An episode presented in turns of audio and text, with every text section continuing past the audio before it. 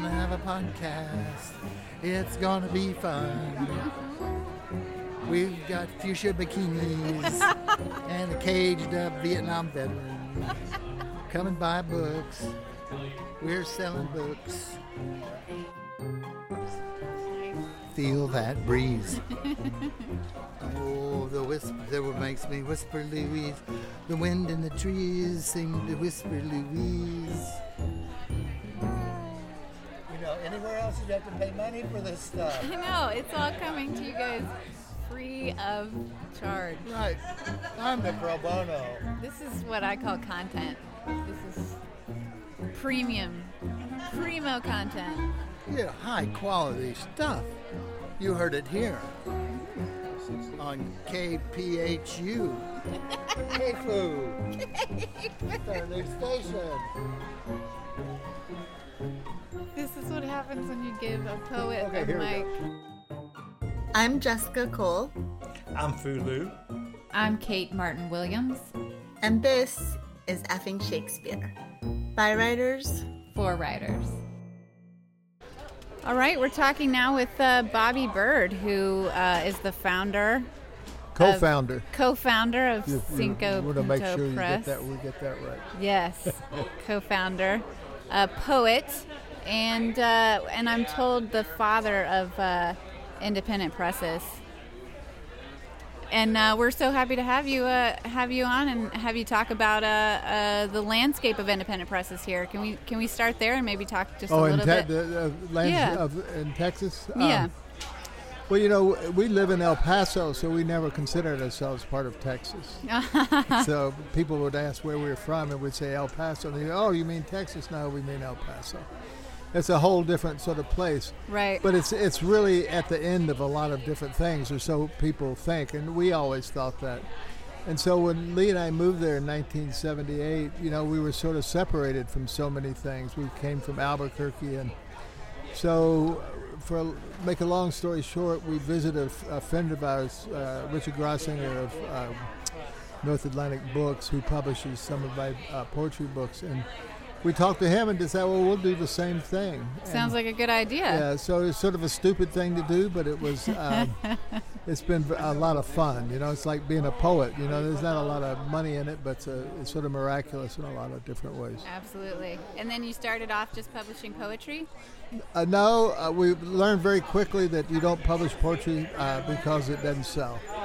We published uh, one poetry book by Joseph Somoza, but we were very lucky. Our two, our two uh, other first books was one was a collection of short stories by Dagoberto Gilb, and uh, we published a children's book, and we didn't know anything about children's book. It was the story of La Llorona, a bilingual version of La, La Llorona, the Weeping Woman. And uh, both of those books uh, became sort of classics. Uh, the the winners on the pass, pass, line, pass line, Dago's book, um, you know, sort of started him on his career. So I just was at uh, the Cinco Puntos booth and bought uh, Pájaro Verde for Oh, my good. two kids. Oh, Yeah. good. Um, and you were talking about uh, bilingual trans or bilingual um, editions of books, and um, were you were there other people doing that work when you guys started doing that? Not really. That was the odd thing about it. You know, when we started uh, publishing books, uh, bilingual books, uh, mostly for Chicano, Mexican American communities, is uh, the greater publishing industry didn't realize that. You know, and this is serious. That, that they didn't realize that Mexican Americans bought books, Right. and they didn't realize that Mexican Americans were. Um, and the Mexicans uh, were very, very seriously interested in their culture. Which is kind of like a duh moment, right? I mean, Come on. And that's when I when I was saying about you know being in El Paso and a small press. You know, we're talking about our neighbors, and so we knew what big big presses didn't know. So we were doing all these books, and they were doing very well. But of course, that they weren't being uh, reviewed. And so it was a lot of word of mouth. Of course, we didn't we didn't know what you know. There's a lot to publishing that we didn't know. It was real dumb about it. And uh, so you know, little by little, going to things like this and uh, teachers conferences and stuff, we started getting the word around about us, and we started getting more manuscripts. Yeah. And of course, Joe Hayes, we did a number of books with him, and he's a, a person who goes out into schools and sells his own books. So, you know, he was like a great source of uh, support and income for Cinco Puntos.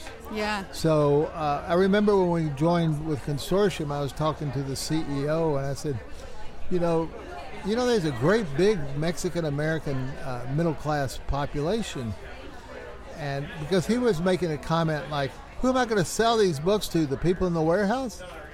And I said, "Well, screw you, man. You know, you you know, there's this this all these people are out there, and they're middle class. They're working in various industries. They're school, education, blah blah blah, and they really wanted their books. And and so we had to a lot of our uh, early uh, publishing career educating sales reps about uh, Mexican American and Spanish books, Spanish bilingual Spanish books.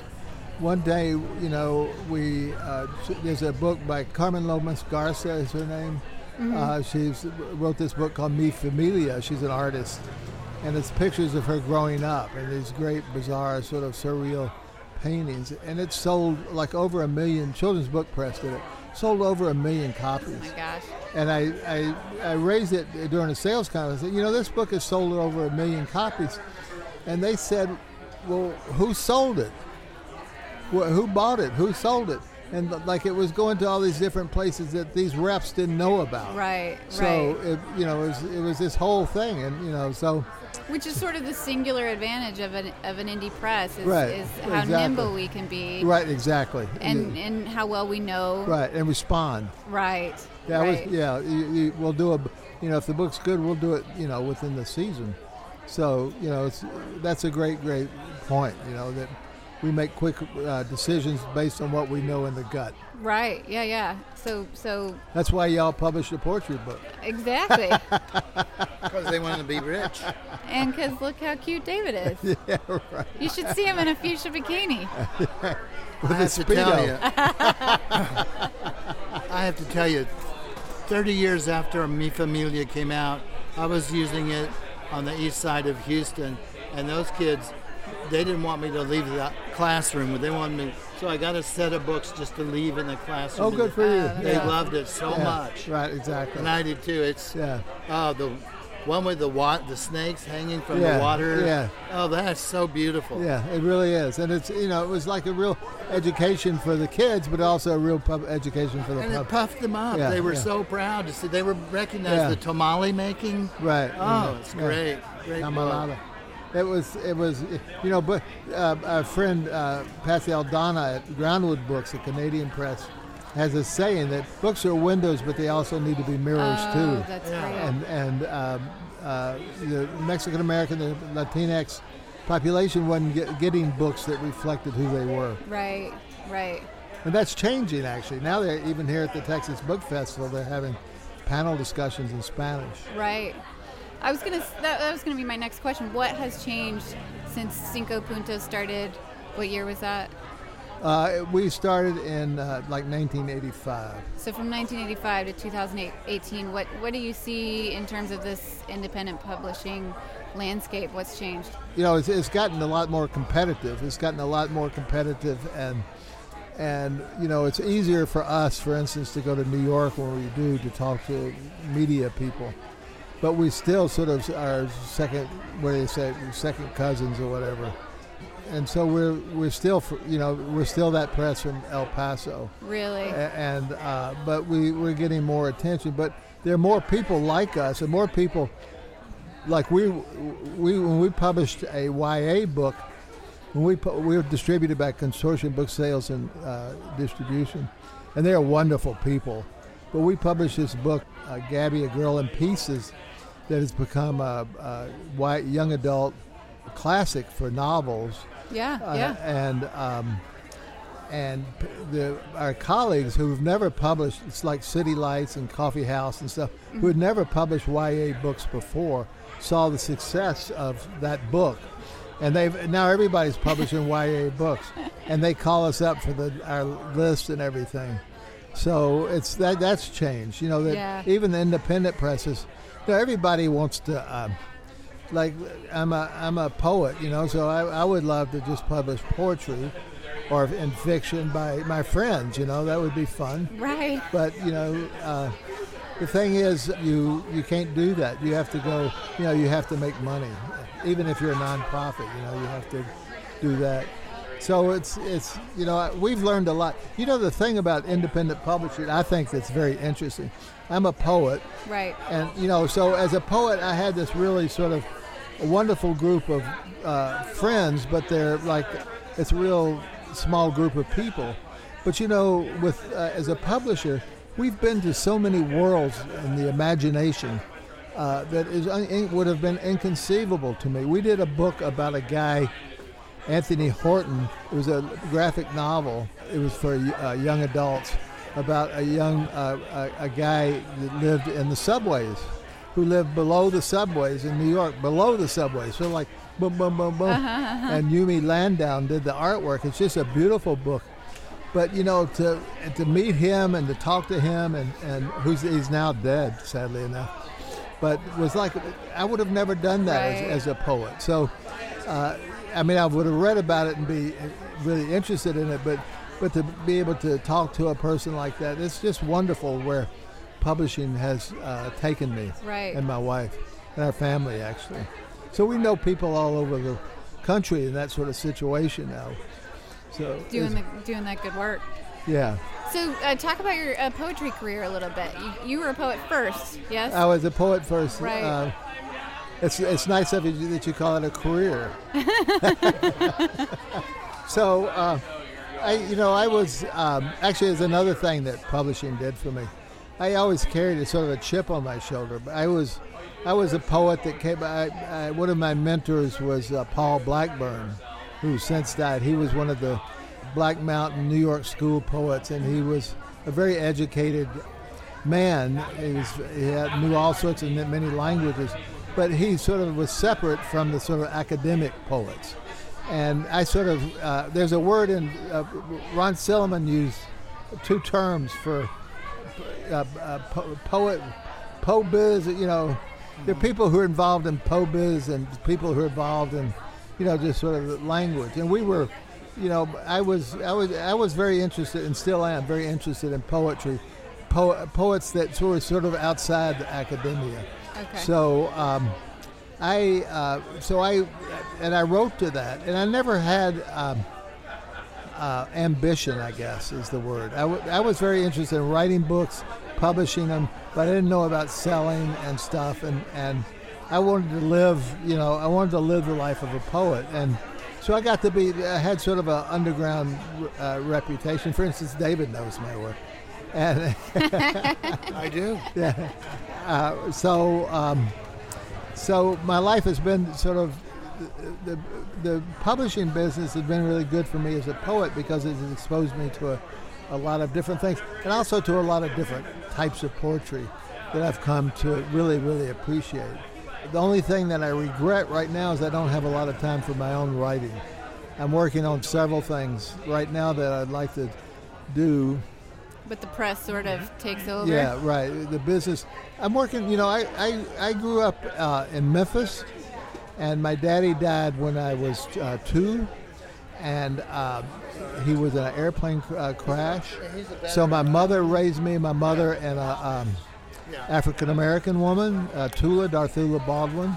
So I was raised by women, and in Memphis, you know, in the 40s and the 50s, and listening to black black music and stuff. And I was sort of a hellraiser. I was, I was not the best kid, you know. I was not the kid that a mother would like, but my mother thankfully loved me, and uh, Tula and her raised me. So I, um, so that's sort of my background, and I think that's what led to my uh, that in public school is what led to my sense of poetry and to um, my sense of politics. Really, you know that that I never went to school with with a uh, person of color, as far as I know, you know, and so it was. Um, so all of that was sort of the founding of, of my poetry career, and I was very lucky to have a friend, Harvey Goldner, who was who is dead now. That when we were uh, when we were like 16 or 17, he took me down to the basement at the library once, and we listened to Ferlinghetti and Ginsberg, and he bought the first Evergreen Review and reading uh, read the first uh, installment of uh, John Rechy's City of Night, which is like this classic gay novel, Mm-hmm. and it starts in El Paso, uh, ironically enough. Mm-hmm. And so all of that, you know, back when I was growing up, nobody talked about gay people and, and you know all this different stuff, and so poetry was poetry and, and music, uh, African black music. They called it race music back then. It was sort of the door through which I entered into the world of imagination. I think Yeah. poetry and and and uh, African black music, race music. That's where you learn about sex if you're growing up in the South in the '50s. You know, and you learn to move your body. You know, you learn to, that you have a body. Right. I right, say right. I say that you know, I, I really believe that that music saved my life, and um, you know my spiritual life. right. And right. you know, so that's how I and I think my poetry still retains a lot of that stuff. I think over the years, I'm a I'm a practicing Zen Buddhist. Uh huh. Uh, actually, I'm a priest, so that has sort of leavened some of the anger that I carried uh, all over my life. You know, all of that sort of now is is the the sort of the core of my poetry. I think. Could we hear some of it, Bobby? Yeah, I can read. I, I, I'll read a couple, and you can tell me when to quit. so here's a poem I'll read. I was just looking real quick to try to figure out poems to read. And there's a poem in here. And this is from your most recent collection. Yeah, this is my uh, most recent collection. Otherwise, my life is ordinary. And it's Lovely. We, it took us a long time to figure out what to call it, but we I found the line in one of the poems. And I love this cover. This cover is my friend. We used to have the, a Bridge Center for Contemporary Art in downtown El Paso, and so this is me. My friend Cesar Ivan did these cutouts. Oh man, that's great. This is me. This is uh, uh, uh, Pancho Villa. This is La, La Santa de uh, uh, uh, de Caboras, uh, Teresa uh, Teresita Urrea, and this is Art Lewis, my friend, and this is uh, God, I can't remember Gloria Osuna Perez. You guys have to check this out. It's a it's uh, cutouts. Uh, in is that a studio or is it a storefront? It's a storefront. It's yeah. a storefront. It's uh, it's really great. All I was talking to Bobby's wife earlier today, and um, over at their booth, and uh, the thing about Cinco Puntos Press is every cover is beautiful. Oh well, thank They- you very much. They uh, really take their time um, packaging books that reflect, uh, I believe, great work. Well, thank Um, you very yeah, much. Yeah, yeah. Take the time to go check them out on on their website. Um, it's well worth it. And buy them. Buy those books. Okay, there's a po- uh, poem in here called. I thought I had it marked. I make a, I make a good pot of beans. Okay, 92. I'll start with that one. Great. But I read this a lot to kids when they ask um, about poetry. It's called. Uh, is that good? Can you hear me good? Yep. Okay. I make a good pot of beans. Christians like my beans. Right wing, left wing, they like my beans. Buddhists like my beans. Muslims and Jews like my beans. Agnostics and atheists. Mexicans and gringos. Vegetarians and meat eaters. Phyllis and Bill like my beans. Does Megan like my beans? Yes, yes, Megan likes my beans. They all like my beans. Even the drunks down the street like my beans. And I know some politicians who like my beans. Likewise, some ex cons and thieves, friends of mine, all of them. Poets, of course, like my beans. Perhaps some novelists, who knows? a few holy men, a few holy women. Not too many wise folks out there. Be careful who you listen to. My kids and grandkids like my beans. My wife likes my beans. She really likes it when I cook my beans. Write me a letter, a real letter, the old fashioned way. Buy a stamp, a postcard.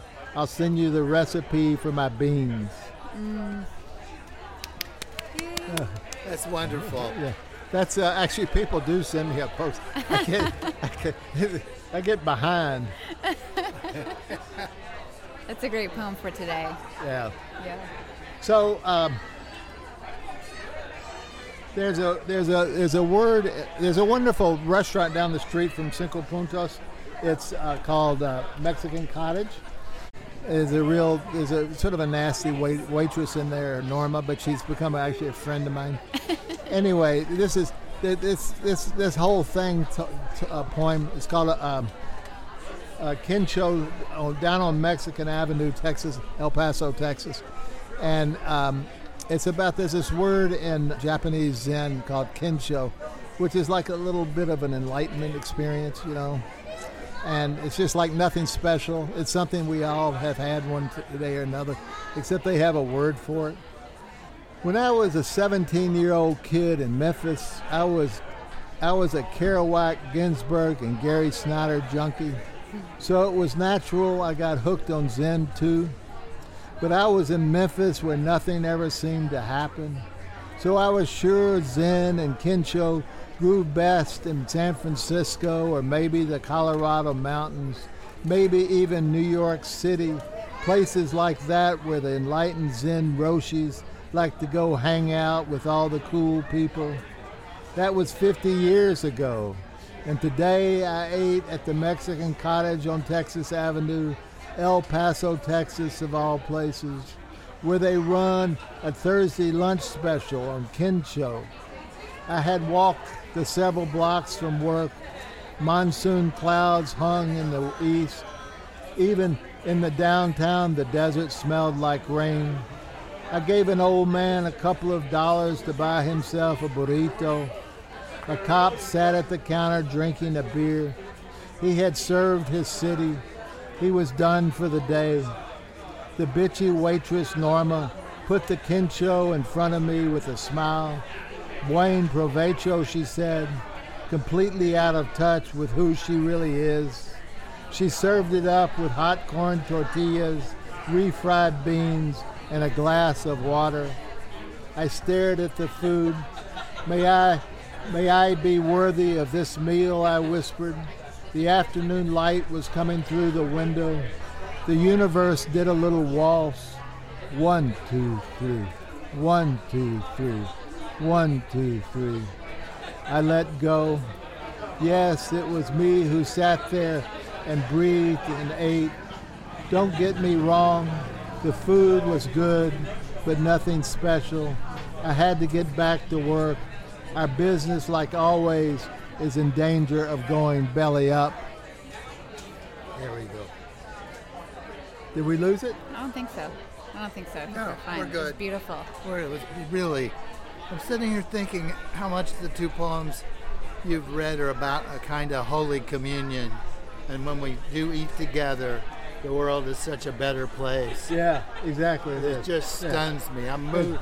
You know, I read a lot of this stuff, and this Yeah. is good, Bobby. Well, thank you very much. Ah, So maybe I'll read one more. What do you think? sounds good to me. Okay, I'll read a poem for my wife. I have another book over there called White Panties, Dead Friends, and other and other bits and pieces of love. Uh, and uh, when people come to look at it, she always says, "Those are my white panties." I know she did. Ah.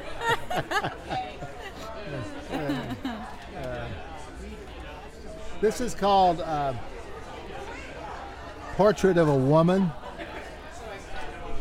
She is simmering the oatmeal for breakfast, the early morning light, the wooden spoon in her hand, her hips rocking back and forth, the pink pajama bottoms, a white pullover.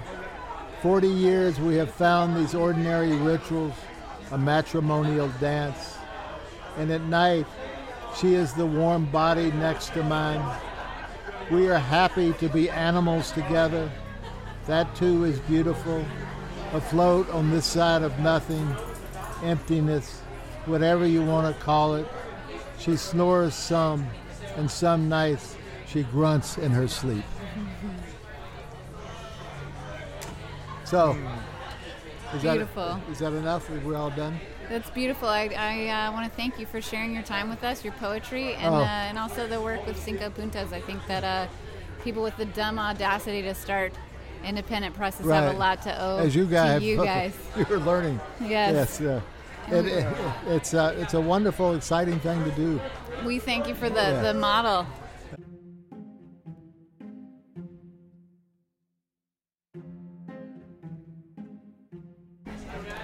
And as a uh, postscript, we just wanted to come back on the air and do uh, a little bit of uh, plugging of one of a very important book that Cinco Puntos has. Bobby, can you tell us about this guy? Yeah, this is the book called. So we're we're on the U.S.-Mexico border. The border is like this is like central to the discussion of everything. A lot of different issues in the our country today. But however, very few people ask uh, people who live on the border about those issues. So a number of years ago, my daughter Susie Byrd was on the on the city council with her good friend Beto O'Rourke. You may have heard of him. Yeah, you might have heard of Beto O'Rourke. and we asked them to write a book about drugs. They were, you know, because the, the city was getting, they wanted to pass a policy or a statement by the city, a, a, a referendum, or not a refer, a statement by the city saying uh, that we're for uh, drug policy changes, reorganizing drug trial, uh, developing new drug laws. Drug laws, yeah. And and they were threatened by the then Congressperson Silvestre Reyes. Says, if y'all do that, we, you know, you could lose money uh, from the uh, government, and I would be behind it. You know, I don't want y'all publishing this. It's not good for the city. And so, oh my um, gosh. uh, so we asked during all this controversy, we wrote them and asked them to write a. Or we didn't. We, you know, we talked to them. Their uh, daughter lives next door. We're very lucky that our daughter lives next door to us. Oh wow. And so she, uh, we talked to them and uh, Beto and she, and to write a book of it. And they did a lot of research about it. Uh, and because of where we were, the interesting thing, Susie knew a young man. Susie knew the father of a young man who was in prison at, at Cereso at the time in uh, Juarez. And, and she also knew the Wall Street Journal reporter who was interviewing this guy. So she would ask the Wall Street Journal reporter to ask him to ask the drug lord who was in prison to give him the prices of the diff- of the drugs as it came from the from the fields in Durango, for instance. Oh, my and word. it came came through all the different sort of uh, different levels of buying Channels. and selling till Uh-huh. they got to the border. And when they got to the border, they came over, and of course the price then jumped Im- immensely. So she got information that nobody else had Right. and it was in this book. And so uh, it was. It's a very good book, and she and Beto worked real hard on it. And this is- this really speaks well for uh, Beto. And I've, I've, I've not spoken much about this. But when we did this book uh, and was about to be published, Beto had decided to run for uh, congressman. And Susie came over and said, "Dad, there one of Beto's supporters thinks that if you publish this book, you're gonna Beto's gonna lose. So Beto and I had a discussion. I said, Beto, you know, people like me, you know, my friends, the intellectual community of El Paso and our region, the people who will be a, a large part of, of the sort of, uh, I don't like to use the progressive people in the city, know that we're going to publish this book. And if if you pull out of this book, not publish this book, then you're going to lose them. Right. And he looked at me and said, "You know, you're right." And he, he said, "No, we're going to go ahead and publish the book." So you know that spoke to me very highly of who Beto O'Rourke is. As, as we've noticed in this campaign, he's not he's not your usual poli- politician. Absolutely. So he listens and he and he acts on what he listens, what what he hears. The book is called "Dealing Death and Drugs: The Big Business of Dope in the U.S. and Mexico." It's by Beto O'Rourke and Susie Byrd, and a lot of research went into it. The things have changed since it was published, but not really. What you know, what has changed is is that you know that capitalism, you know, the idea of what you can sell and buy, is what drives the drug war oh, absolutely. and sure. so and Baz is about the whole um, the whole sense of uh, drugs in general. You know, the opioid crisis is is is is fueled by uh, capitalism because you can these doctors are making good money, you know, selling these drugs, and it's lazy. Right. You know, so uh, this book we're real delighted by this book, and we were hoping that uh, Ted Cruz would get up and wave it in front of the, the national. but but that never happened. Free PR, right? Yeah, yeah. Oh, it would be good. You didn't know he was going to be your biggest publicist. Right. That well, would have been great. thanks much. Oh, we yeah. appreciate it. You guys are great. Thank you for inviting me. Effing Shakespeare is brought to you on the backs of the harried, unpaid, and not quite starving artists that make up Bloomsday Literary, and also the good people at Houston Creative Space. Photography, video, and fine art. Find all things creative at Houston Creative Space. And by Audible. Stop angry tweeting in traffic. I'm looking at you, Ford Fusion, going west on I 10. Listen to us, and then when you're done, listen to an audiobook from Audible. The title we recommend is Rachel Cusk's exceptional trilogy, beginning with Book One Outline. Effing Shakespeare listeners get a free title with a new membership. Go to audibletrial.com slash Shakespeare and read more widely today.